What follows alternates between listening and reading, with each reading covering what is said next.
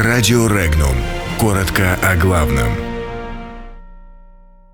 На Украине военное положение. Россия задействовала дроны.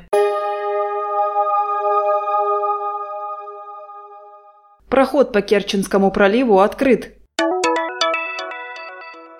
Трамп хочет остановить караваны мигрантов. Сирийский город Алеппо обстреляли снарядами с хлором. Американцы хотят научить украинские СМИ журналистской этике. В Забайкалье закрываются заправочные станции.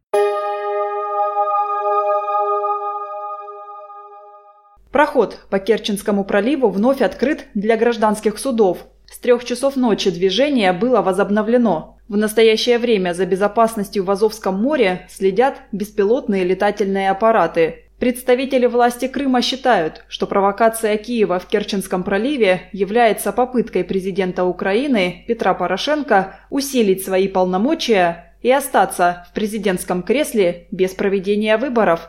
Совет национальной безопасности и обороны Украины и Петр Порошенко поддержали на чрезвычайном заседании введение военного положения в стране на 60 суток.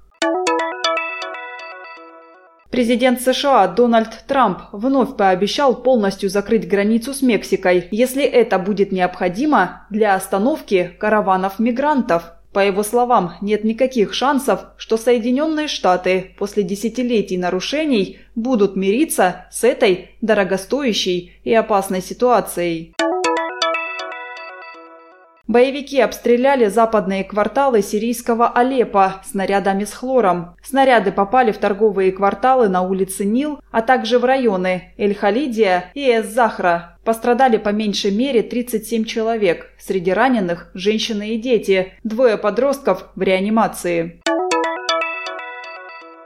Украинские средства массовой информации в преддверии выборов президента и в парламент Украины подготовят западные коллеги. Конкурс проектов, направленных на поддержку прозрачности выборов на Украине в 2019 году, среди местных СМИ объявило посольство США в Киеве. Победители конкурса получат 200 тысяч долларов. Отмечается, что под контролем дипломатов СМИ будут освещать работу избирательной комиссии, сообщать о нарушениях и проводить дискуссии с участием кандидатов.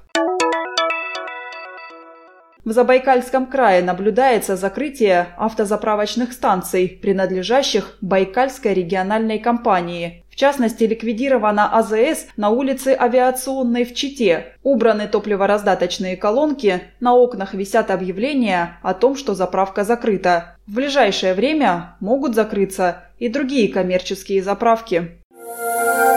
Подробности читайте на сайте Regnum.ru.